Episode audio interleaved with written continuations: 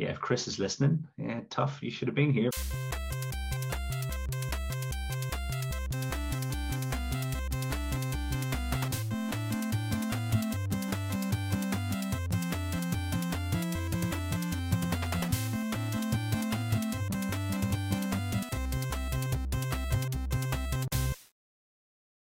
Welcome to Thinking Deeply About Primary Education, the podcast that makes time and space to really think about pedagogy, teaching and learning, professional development, anything of interest to time poor but enthusiasm rich primary teachers.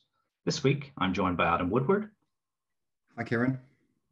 And Liv Dempsey. Hello. And together, we're going to explore the mysterious world of independent schools. But first, Adam, what you reading for?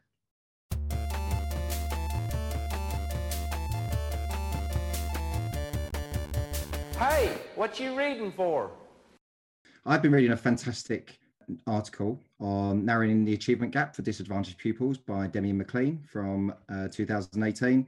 Um, it was for some work that I was doing this week, and uh, it summarized um, some key factors that had an impact on um, narrowing the gap with pupil premium children. And it stated some um, some really good practice to be used in schools uh, from strong leadership and having high quality teaching and learning, which you'd expect, an inclusive curriculum, parental engagement, um, use of data, effective use of teachers or the best teachers to teach intervention groups, which I know is something that's been mentioned on here. I think Kieran, you've mentioned it before about in Singapore, the most experienced teachers teaching the lower retaining children. Um, and um, that really boosted results uh, quite quickly. So that was really interesting to see. Um, and then the use of funding and effective use of pupil voice and feedback as well. Some, some really good points and some really excellent case studies of schools around South London um, as to how they have um, narrowed that gap. So um, I found it really interesting and it was, um, it was linked with some work that I was doing this week, not linked to the independent sector, but as we're going to talk about, but um, really interesting nevertheless. So, Liv, what are you reading for? So I have literally just started doing a master's in um, educational leadership management, and I'm reading the dullest of dull things about SWOT analysis. So I went for a lazy read this week, which was uh, Mark Hayes' summary of the Ofsted English Research Review, um, which was really interesting. English is my thing, um, and I found um, myself really thinking about Jane Considine's The Write Stuff and her spelling book, which we're using in some year groups in school that we're trialing.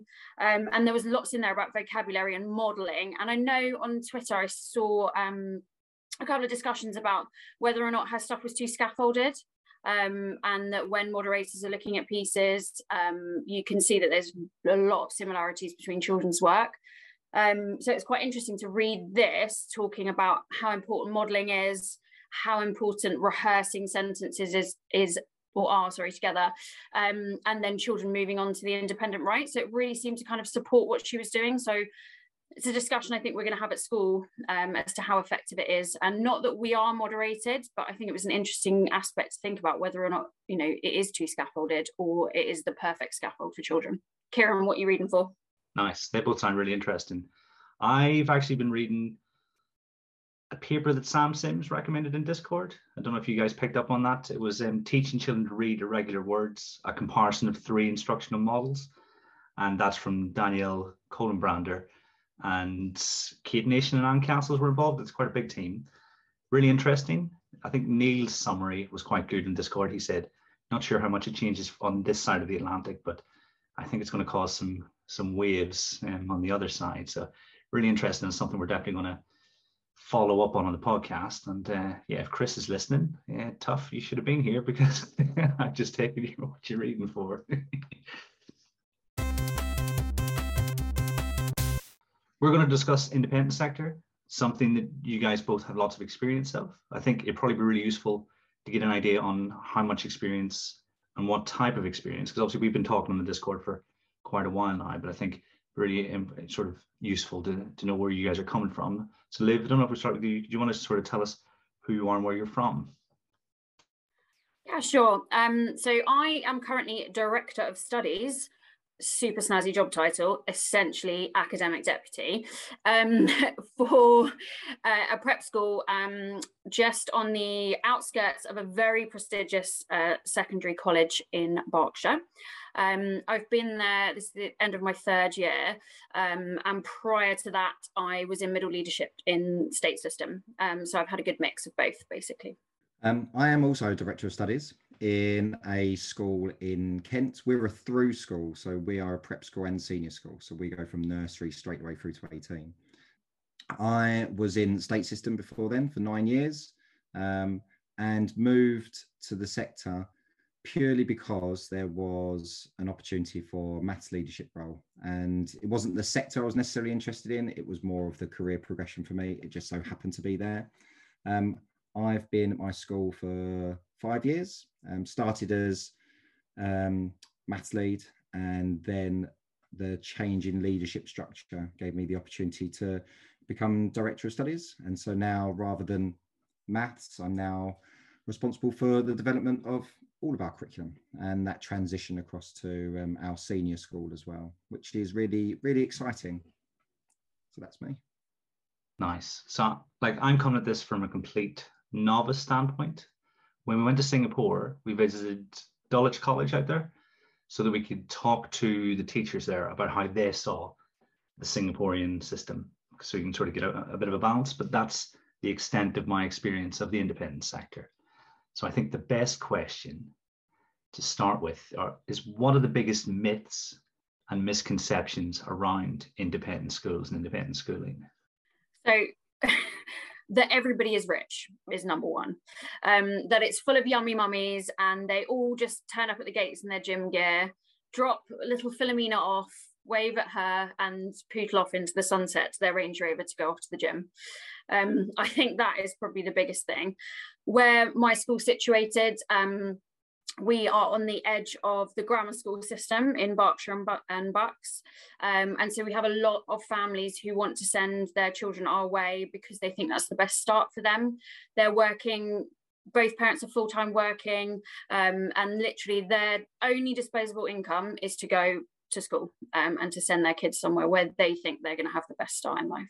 I think for me, where I am, um, a very affluent area of Kent, um, we do have parents that turn up in their gym gear and dropped little Philomena off in Range Rovers and, and go off. But very similar, it's not as common as you would expect and you would think. Um, there are parents of children I've taught who are working two, three jobs to put their children through what they feel is the best start for them um, in their education. And I think, yeah, it's um, it is a, a myth that should be dispelled quite quickly. Um, they're not all like that. And I think it also depends on the area of the country that you are as well. Um, like I said, it's a very affluent area of Kent um, compared to um, where Liv is and other areas of the country. It might not be the same situation. Just because it's in an independent school doesn't necessarily mean that all the parents coming from very wealthy backgrounds. Um, another thing I'd like to, to mention as well is that it's not an easy life. People don't join the independent sector because they've just given up on teaching. It's it comes with its own demands um, and its own pressures, which I'm sure that um, we'll talk about. And for me, and again, mate, this is my circumstance. Not all our parents are awful and demanding um, and on your case 24 7. Yes, the same as the same state sector, there will be that odd parent who's constantly trying to badger you and and talk to you about progress and how Joe's doing in school. And I think that's the same anywhere. And yes, we get we have those parents as well, and they have access to our email and able to email us if if they want to talk to us, and we're available to talk to them within reason. We uh, we make sure as a as a rule that we try and at least leave a, a standing email within 24 hours, even if it means that we we find time to talk to them another time. And so there that's a slight difference. But I think not all of them are, are the awful parents. We've got some amazing parents where we are and are so supportive of everything that we do and just love the school and love what we do for our children. And I think that's a myth. Um, that should be dispelled that not all parents are there with pitchforks asking questions and demanding 24 hours of your time all the time. I think on the flip side of that, though, you know, it is different. The parental demands we said, you know, every school has different sets of demands, but at the end of the day, our parents are our customers. And whereas when I was in state system, if parent didn't necessarily agree with what I was saying, I could very sweetly tell them that I was the educator and therefore we were going to carry on doing whatever it was that they disagreed with. Um, whereas I can't really get away with doing that. Um, I can try and explain to parents, but at the end of the day, you know, they are our customer base and they can walk with their feet and, you know, it's bums on seats for us. So um, it's that really fine balance, I think, of making sure that you aren't overwhelmed by the parental demands, but that you're still meeting um, their needs and their requirements. Conversely, though, my school doesn't give out our teachers' email addresses because we know that it can be really overwhelming. So again, it's just like the state system. Every different school in in the independent sector has their own little nuances. I think. At the end of the day, it's a business, and whilst yes, the the demands on parent uh, from parents are not as high as they maybe perceived to be, and at least that's my experience, if a parent does have a problem with something and they've got four children in the school who are eat and they're each paying their their fees, then they need to be listened to and they will be listened to because money talks. And if there aren't bums on seats, and then the school doesn't stay open.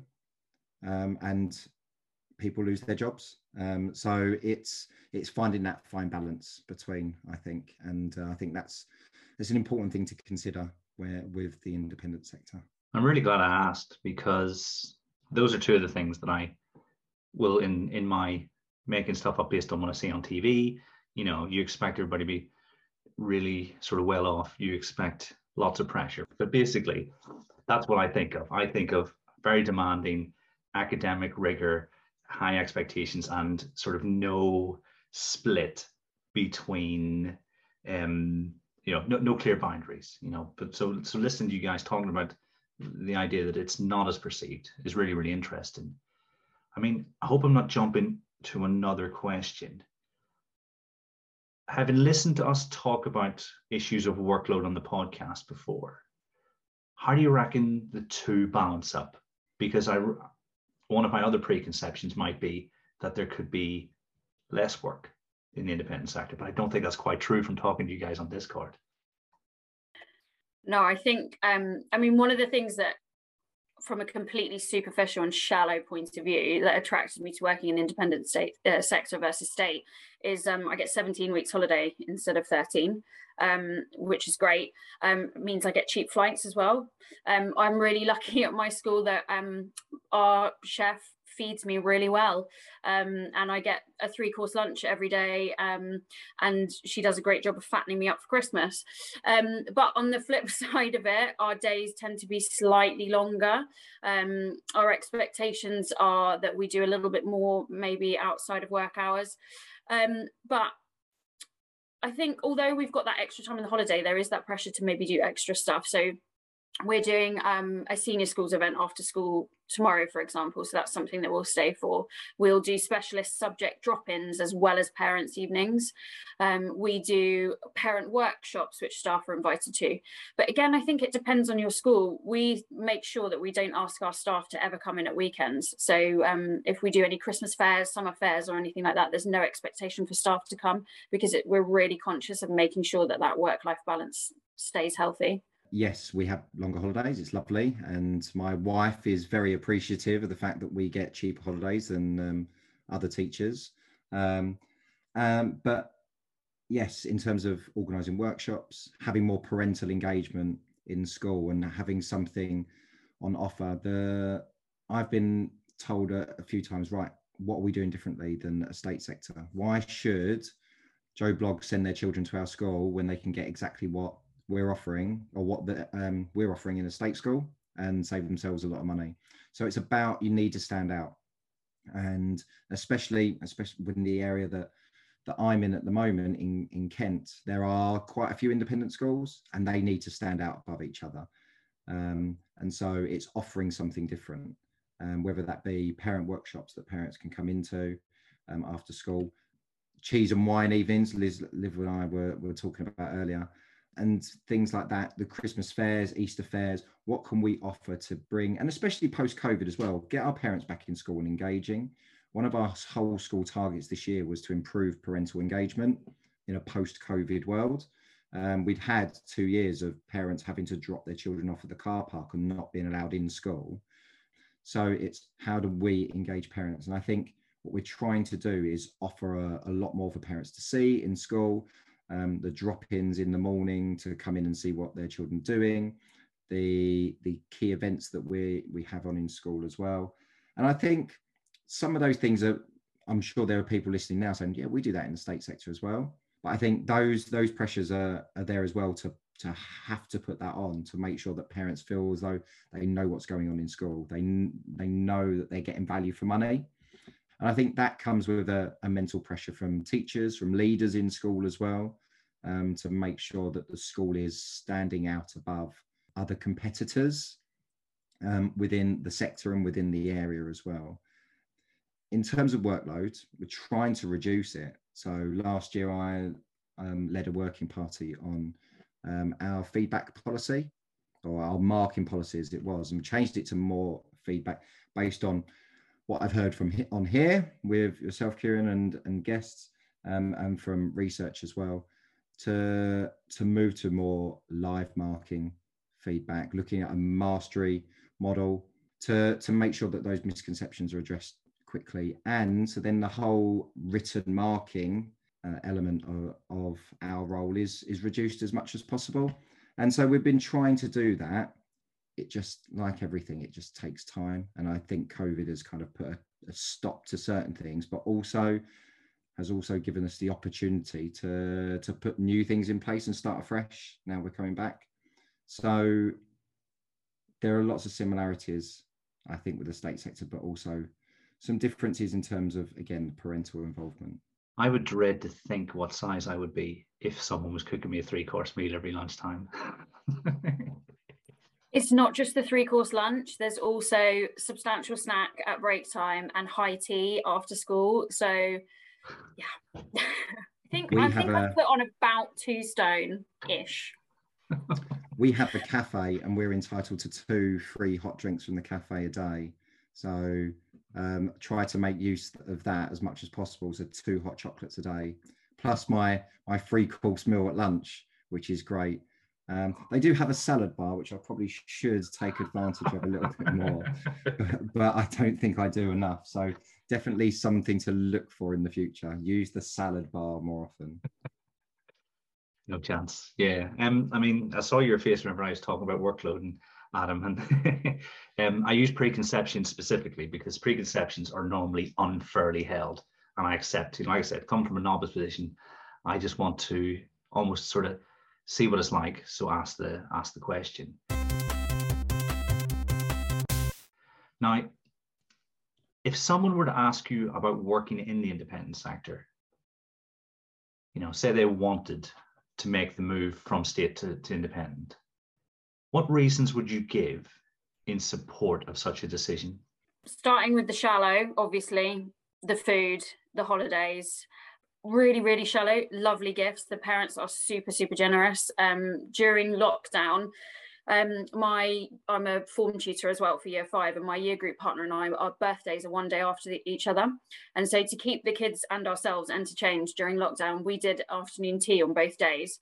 And the parents sent us um, champagne and truffles from Fortnum and Mason so that we could have birthday champagne with our afternoon tea with the kids because they were so grateful that we'd put on extra things for the children during lockdown. So the the parental community and the whole community ethos is fantastic. It is so rewarding. The opportunities that you get to see the children explore is fantastic. We have specialist staff that teach two languages from reception up to year six.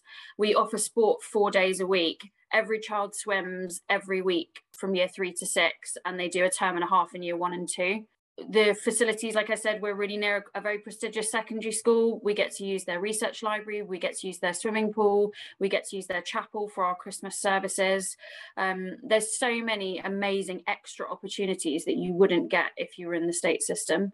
Um, and it's often referred to as the dark side and people selling out and you know adam and i had this conversation we both came into independent sectors from completely different routes i was privately educated my entire life adam wasn't and we've ended up doing exactly the same job um, at the same time. Um, and it's you know people think it's such a you're a sellout to go there. It's not that at all. It's just different. It kind of goes back when i was saying before about the myths about parents being awful and demanding. When you get to the end of a term or the end of a year or a birthday, they are very, very generous and very, very caring with their their time and their money. Um, we've just had a, a little boy. Um, he's two months old, and they spent I don't know how much buying presents, but not just for him, but for his older brother as well. So so grateful of their the caring nature of parents, and they do care. They care about their children's education, but I think they care about their child's teachers as well. And I think that shows, and it's lovely. Um, the resources the school are great. Um, as Liv was saying, we've got uh, a specialist drama teacher, we've got specialist music, specialist um, MFL, we've got PE teachers um, who teach swimming, PE, we've got outdoor education. We've got 26 acres of land in our school and a wooded area where children have got access to forest school, timetabled once a week. Um, and then from years four to six, it's outdoor education where children are learning those life skills. Like they learn how to start fires, um, albeit safely. Um, they learn how to to carve wood, um, and they they learn how to to use the outdoors. It's a great opportunity that, unfortunately, for lots of different reasons, that the state sector don't have. We've got yeah, we've got our own swimming pool, and our teachers get and I don't know if this is the same for you, Liv. We haven't spoken about this, but our teachers get a minimum of 20% PPA time. So essentially, it's one day out a week. The way that it works with our timetable, it's not in the state sector where it's like you've got a block of an afternoon. It's dependent on when specialist teachers are teaching your class. So you, if your class are um, have got drama with our specialist drama teacher, that hour is yours, unless you are teaching um, another class. So, for example, Kieran, if if it were you, you might be asked to teach year two maths, for example, as part of your timetable, as well as being a year five, year six teacher. Um, and so, some teachers will get all of that time whenever their class being um, taught by specialists, or you might be used to teach other classes as well and use your expertise. And I think that's something that, and I know we'll probably come onto this a little bit later about what the, the state sector could potentially benefit from as well. I think as well, having a broad and balanced curriculum. So I've spoken about the resources and the specialist teachers. It's not just English, maths, reading, writing. It is so much more. There is dedicated time, timetabled for drama, for music, for art, um, that maybe fall by the wayside sometimes in a, um, a state school, especially with the pressures of SATs and Ofsted um, and trying to meet certain standards. You don't necessarily get that with the independent sector. So lots of really, really um, good opportunities. I think that's one reason why parents send their children to an independent school as well, is because they know they'll get that broad curriculum. And again, Liv and I were talking earlier about um, if you've got children with specific interests and specific talents, whether it be musically or dramatically, then an independent sector is probably a better route to go down if possible, because that time will be dedicated for that within curriculum time. Whereas you may not, and I, I apologize, I'm not speaking for every state school here because I know that's probably not the case, but they're that dedicated time within the curriculum for art, for drama, for music, etc., is available there, whereas it might not necessarily be the case in the state system. I think behaviour as well is an important one to touch on. So, working in the state sector, I've had tables thrown at me. I'm only five foot two, so I'm quite short. So, year fives and sixes tend to be my height or taller.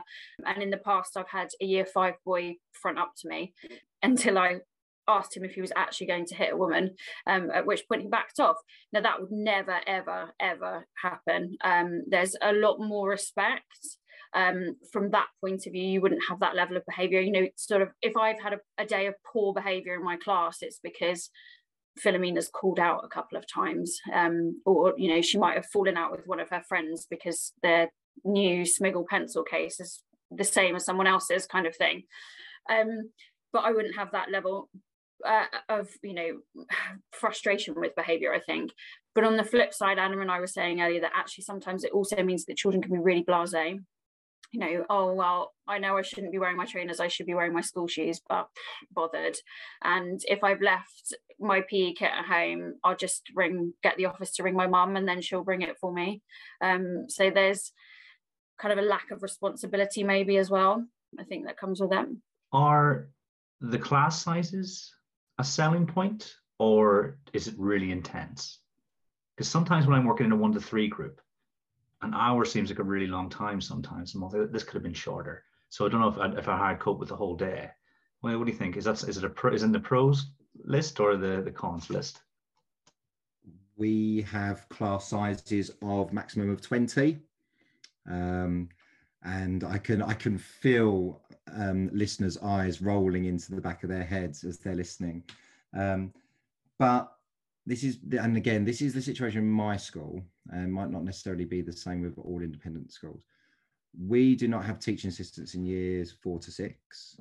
Our head teacher for whatever reason no matter how much research i put in front of of him to say otherwise doesn't see the benefit um, in those older years because you've only got 20 children in the class. And whilst yeah the class sizes are smaller teaching assistants are more than just um, the number of children in the class and taking that number away. There's a lot more to it. Um, and the same day intervention. And so there are there are things that I think the older children miss out on in that sense. Um, yes, they they get myself, and there's 20 of them um, as a maximum. There are some classes that don't have that maximum at the moment um, and are a bit smaller. And um, but I think that there are that those pressures there as well. To make sure that you are catering for all of the needs in your class. And actually one thing i probably should have mentioned earlier about the myths in the independent sector they're not all high attainers. They're not all um, the brightest of the bright. We've got a large number of send children in our school and parents send them to independent schools because this will be a really nurturing environment for them rather than the pressure of the state system where they're falling behind.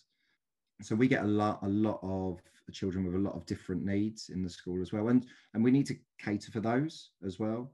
Um, and that's the same in the state sector. I completely understand that. Um, and there are some state schools that don't have teaching assistants and have classes of 30 to up to 35.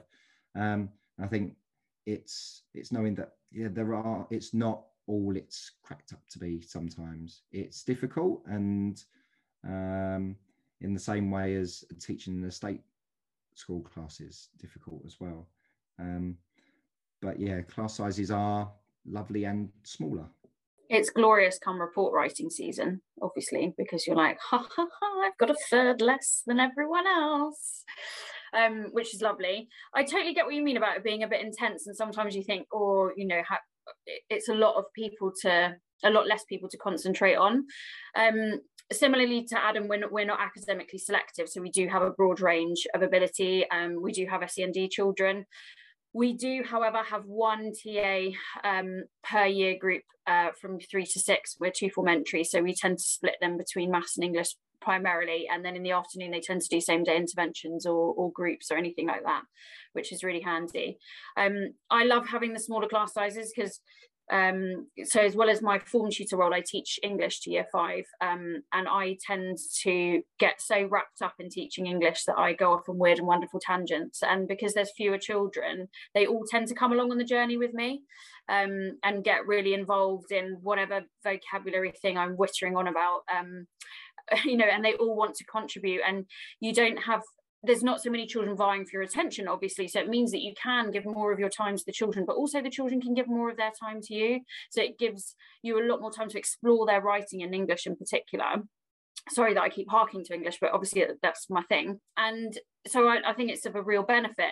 On the flip side of that though i recently looked at well, i think it was an EEF study where they showed um, it's a really interesting infographic where it had the cost benefit analysis of different things in school so like teaching assistants and uh, reading intervention programs and small class sizes. And actually small class sizes came out as something that's really expensive but doesn't actually make that much difference. So whilst i maybe feel like it does make a difference in my teaching and that parents perceptions are that it does make a difference on the whole it would appear that it doesn't Yes, I think I've seen that same thing. Our um, our SENCo led a teaching and learning meeting on quality first teaching and said that exact same thing. Yes, we've got smaller class sizes, but actually the difference that that makes in outcomes is not as much as you would think it was. There is a lot more evidence in other areas that we can implement, such as quality first teaching, um, that has much more of an impact on outcomes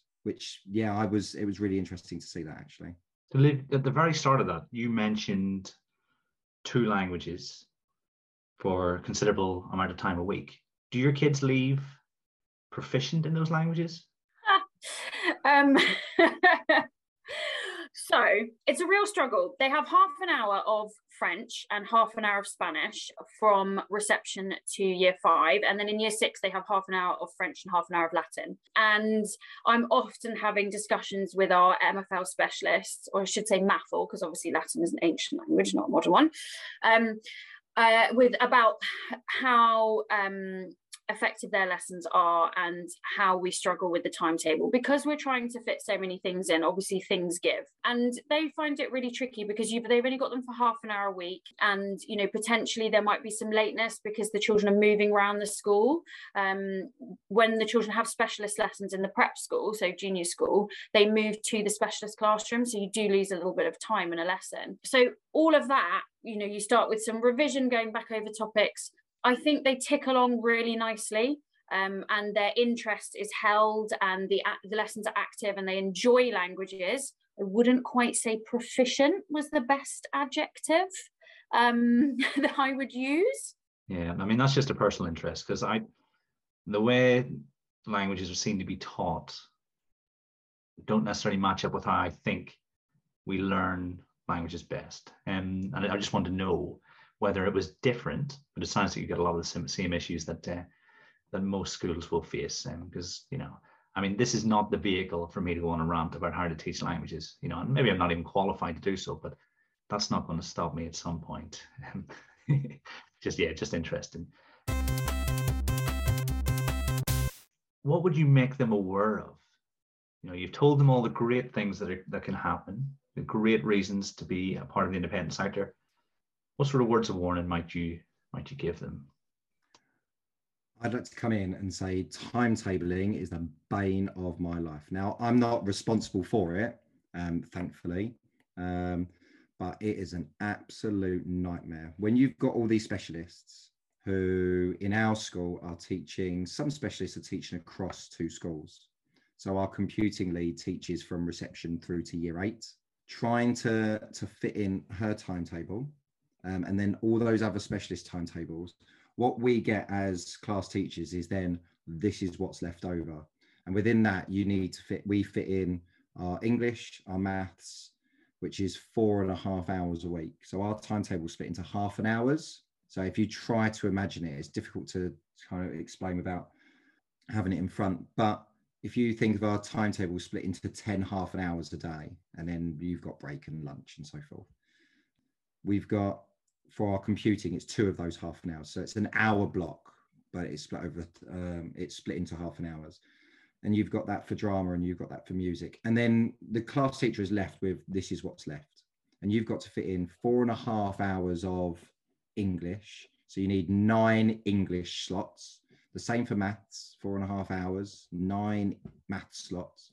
You've got two hours of humanities, um, and you, you've got half an hour of PSHE and half an hour of RE. And I know from the RE subject review states that anything less than 45 minutes is unsatisfactory. We're very aware of that. But with our timetable constraints, bane of my life, it is um, it's not possible to fit everything in. We have five hours of PE a week with an hour of PE, an hour of swimming, an hour of outdoor education, which I'm going to class as PE in this sense, an hour of games and then an hour and a half of fixtures um, because pupils take part in, in sports um, against other schools and fixtures, which is a great opportunity for them. It's more than we spend on our English and our maths. And I haven't even mentioned reading. And I know I've spoken to Matt Swain about this before. And um, I won't repeat what he said to me, but we don't have time to fit reading in the curriculum um, within our timetable. We have a library slot where our class go to see our librarian, she'll read to them. And we are trying to find time and, and have fixed points where we have teachers modeling reading um, to our children. And our reading comes through our English and it comes through um, our writing from there. But it's very difficult to fit everything in. And especially when you actually get your timetable and realize you can't have an hour of maths. You have to have half an hour at nine o'clock in the morning, and the other half an hour to that hour is at one o'clock in the afternoon. It's it's tough, and I don't know, Liv, if you've got the same experience with timetables, but it is um, it is tricky because specialists have to come first because they are teaching such a vast number of children across the whole school. So I see your timetable woes and I raise you having to do the timetable at least I think last year I must have done it once every half term, completely redone the timetable for the entire school. To top that off, we also don't tend to have supply teachers in. So if we need to do cover, 20% non contact time that isn't 20% because you potentially would have to cover when people are off sick. So that all gets moved around into the ether as well. Although luckily it's not me that has to do the cover timetable because that is the most hideous thing in the world ever. I would also say that it's just sometimes it's just frenetic and it's so busy because you've got to keep to fit everything in.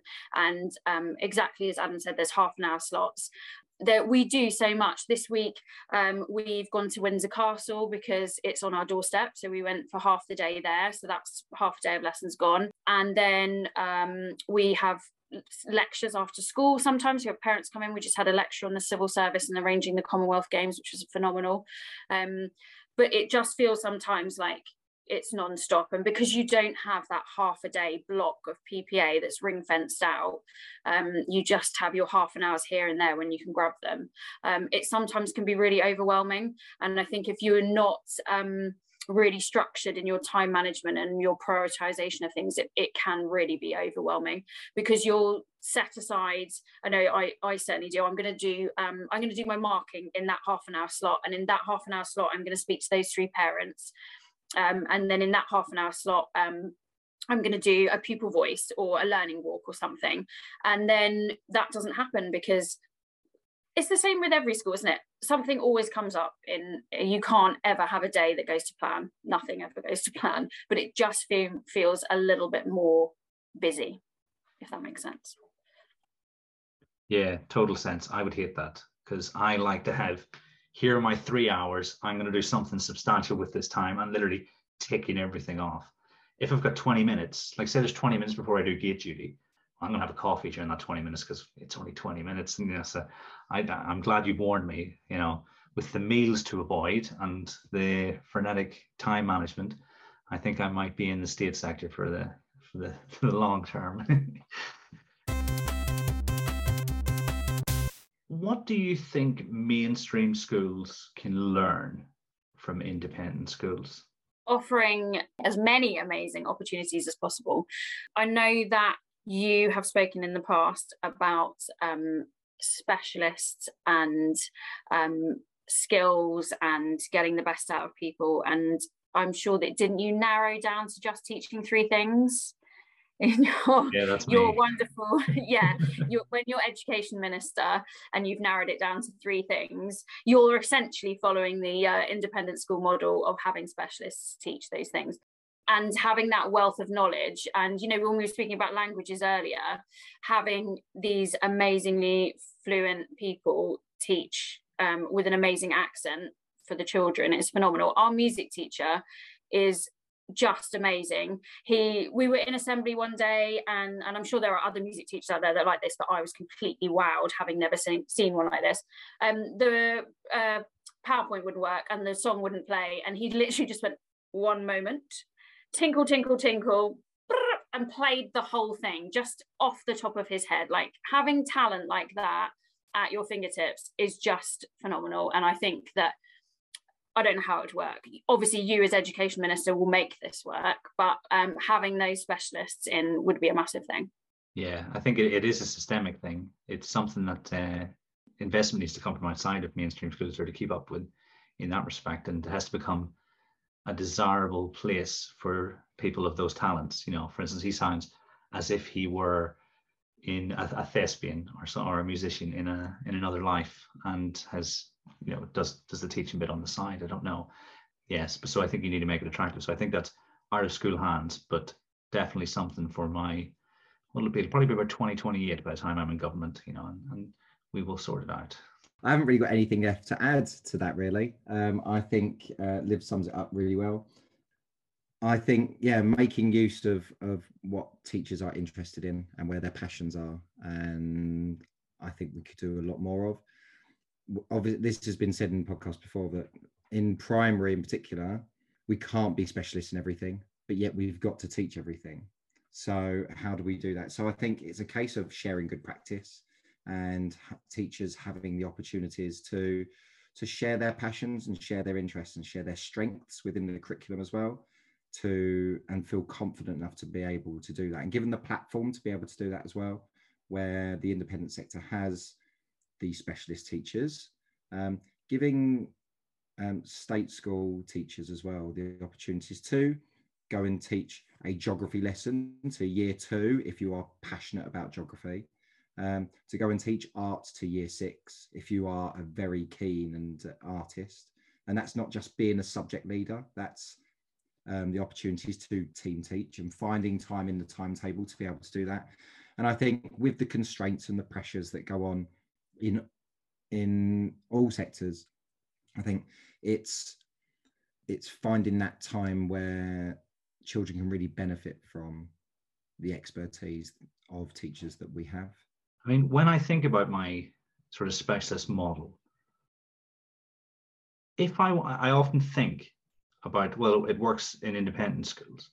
How many teachers would I need in a two form entry school were we to work within the curricular expectations of mainstream? So one hour of, was it one hour of PE? No, two hours PE rather than five how many teachers? How can I, can I make it work?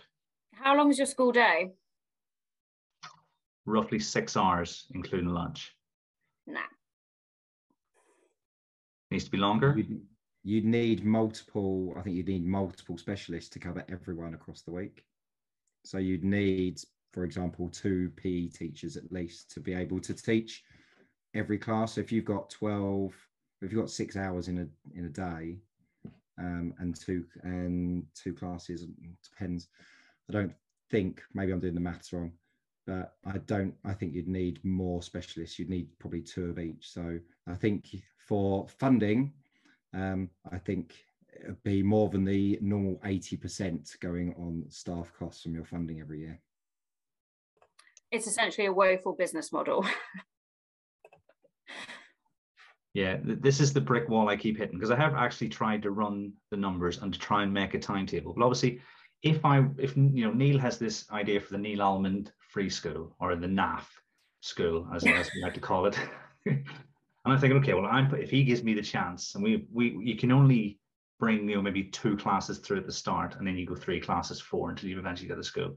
So you're going to almost have like 20 teachers for one class of kids at some point. So I don't think it's going to get very far with the DFE. And I just thought, well, actually, you guys have experienced this kind of timetabling. Liv, you've done this kind of timetabling. It sounds like I need to change, to change the whole education system if I'm going to make this work. Or you just take out just take out some um, subjects that are surplus to requirements from the uh, national curriculum.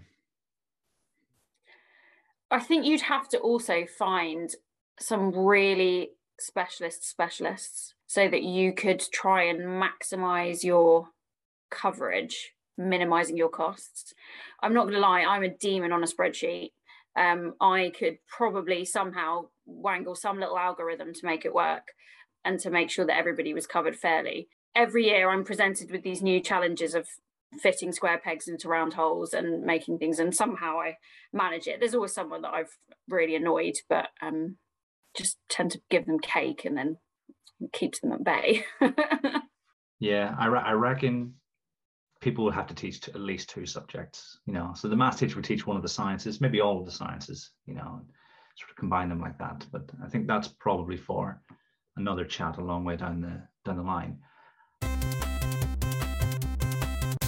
Now, is there anything you think independent schools could learn from mainstream schools? Um, I, Adam's going to say exactly the same thing as me collaboration, CPD, best practice, sharing, sharing, like not being tiny little toddlers in the playgrounds where we have to keep our precious secrets. Um, and as a school, we are most definitely trying to not be like that.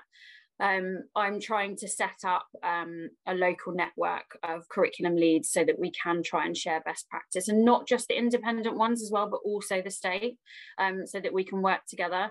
Um, there's a lot of insular nature, I think, sometimes, and a lethargy about moving forward and uh, moving away from what's always been as the prep school model. And I think post covid a lot of independent schools have had to change because you know we had to have our remote learning offer and we we straight away were online learning and we were zooming every day we had live lessons that we were teaching um, we had recorded lessons on Google Classroom, and the children's days were filled because a lot of parents were working from home still, and they needed their children entertaining more more so than anything.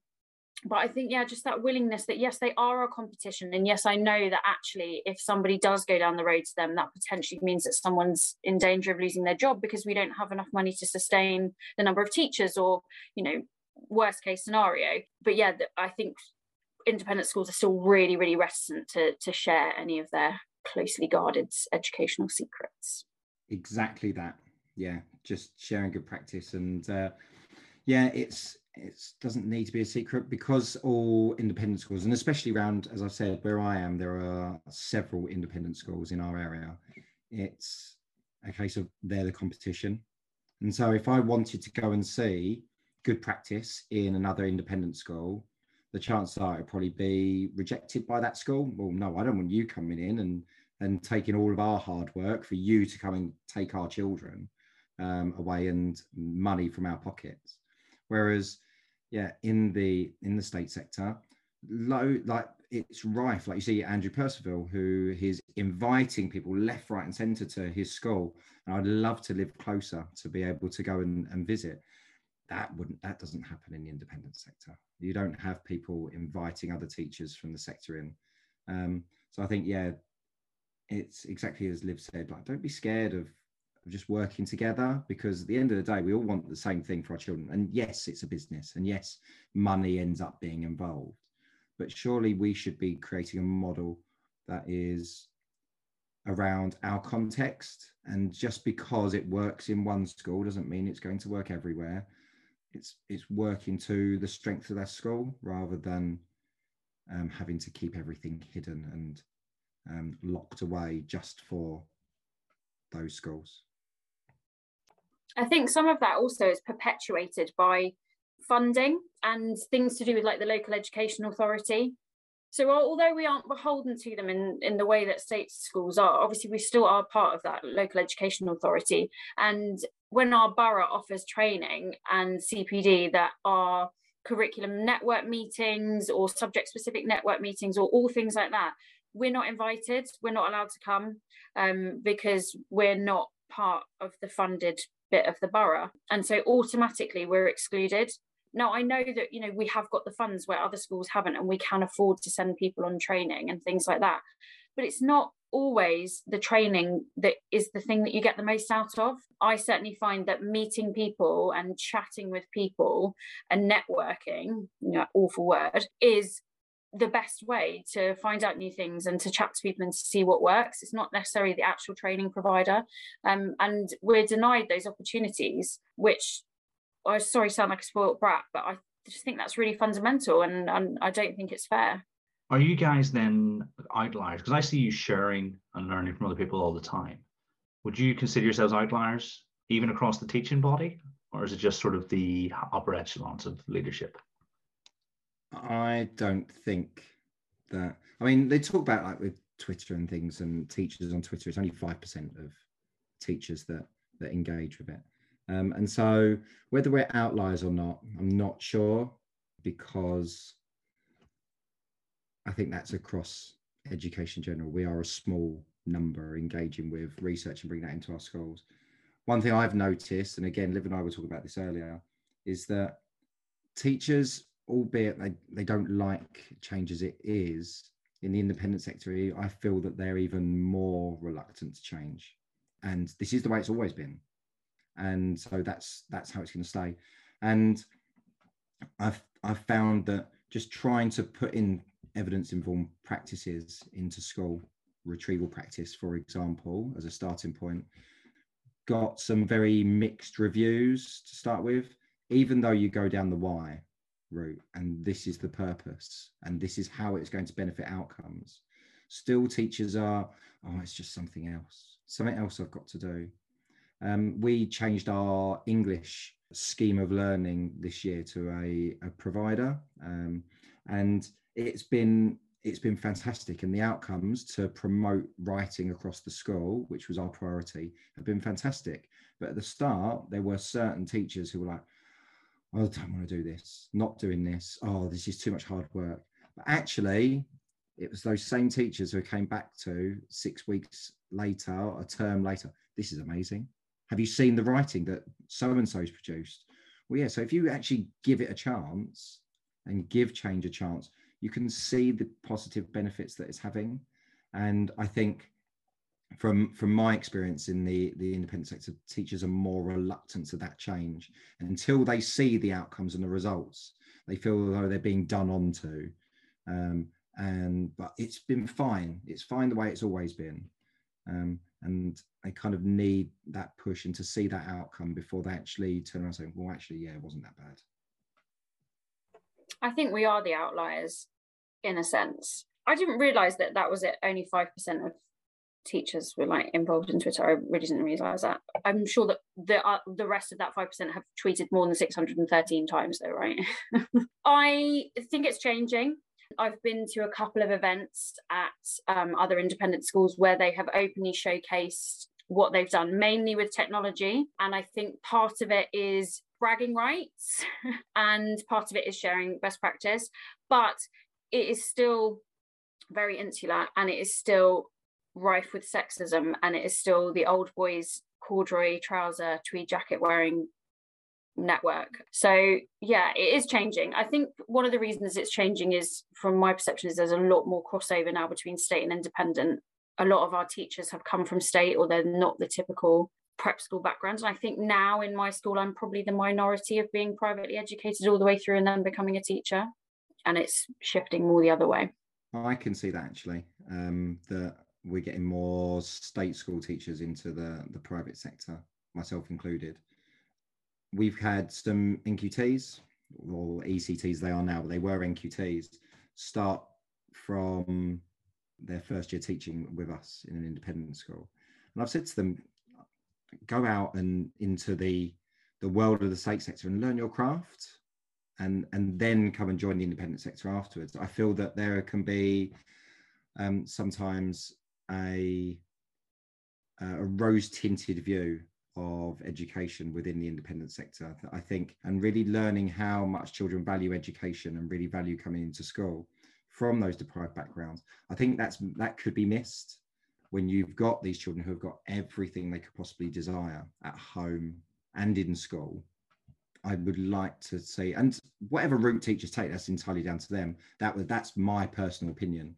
Um, I feel that they would benefit a lot more from from that start within their career to then moving to the independent sector if that's how they wish. That's the same with all ECTs, though. I think my placement schools were all leafy Surrey schools where you know there was the Surrey average and there was the national average and it wasn't until one of my final placements where I did it um, in the middle of a council estate where my little eyes were opened wide to the wealth of possibilities out there and actually like that feeling of oh my goodness me i'm actually making a difference. I think it would be really important for all ects to experience that journey. And and also to experience part of life in the independent sector on that journey there should be a plethora of um, diverse opportunities available to all ECTs and it should be mandatory that you have to go from one end of the scale to the other. Like you say to learn your craft to see what's out there to really know what you're talking about rather than doing your placement in with the school that you then do your NQT or ECT years in, and then you stay there for 35 years, you know, which happens in state and independent. So, how can we bridge the gap or bridge the divide between the systems? I think doing that, I think making uh, it so that everybody has to experience both for starters. Obviously, listening to this wonderfully informative podcast um, about how it is not the dark side um, and um, just getting people to talk more and work together more and you know not be biased towards each other um, and to yeah just engage in discourse and chat i think it's easy for for people to to see the money um, within the independent sector um, oh, you get this opportunity, you get that, but we don't. And I think, as we've spoken about, and and Liv's spoken about really well, about sharing good practice and and sharing what works well in mainstream and what works well in the independent sector, and finding a happy medium between the two, because the independent sector, I think, has got a lot to learn from state and perhaps vice versa and maybe vice versa is challenged a little bit more because of funding um, and that is made a, a, lot more difficult with the money available in schools. So they haven't got the opportunity for specialist teachers left right and centre. Of course they haven't. Um, there are more important um, areas of development within certain schools within certain more deprived areas. But i think as we've said that collaboration and talking to each other and and sharing teachers as well. And so independent schools going into, or independent school teachers going into state schools as well, and maybe giving up some of their time um, and building that network between them. And Liv said about how she's doing that with curriculum leaders um, in her area. But being able to do that and share that practice, having an art specialist going into a local primary school just for an afternoon and um, delivering some um, CPD, for example, or just going to teach a couple of classes in there and giving them the opportunity they might not normally have could be something really valuable and really build up that, use the term network, and opportunities that maybe are not always afforded to to those children. I think there's something really powerful in that um, moving forwards, perhaps. Maybe that's how you're going to get your business model to work, Kieran poaching teachers across from the independent sector to do like their community service. yeah, I mean, I've got, got time. I'll think. I'll think about it. But obviously, with your proficiency in in Excel and spreadsheeting, you know, you'll definitely be on the payroll. I mean, what eighty percent teachers, twenty percent your sort of consultancy cost for, for the legwork.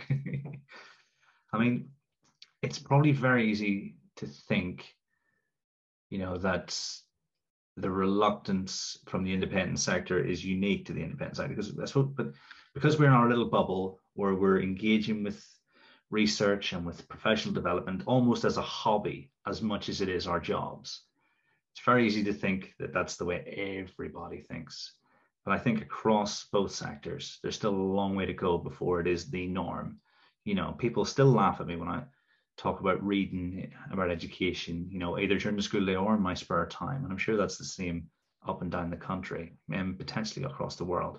So yeah, so I think, you know, we you know, bit by bit, hopefully the narrative changes. Hopefully the changes to the ECT framework are promoting that. Because certainly the ECTs I meet are having much richer discussions about cognitive psychology and about pedagogy and practice than I was when I started teaching, you know, and it took by chance to read David Didau or to read Carl Hendrick and Robin Macpherson and then see that there was a, a, different world out there, you know. So, you know, it has it's been really, really interesting listening to you guys.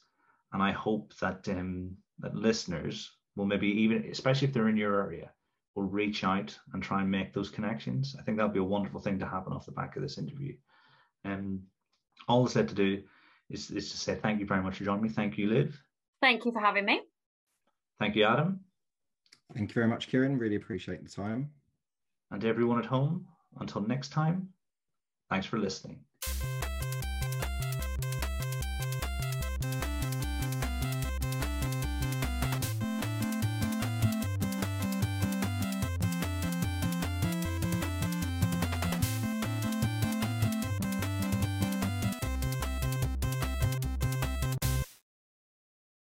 Forgotten the question, Adam?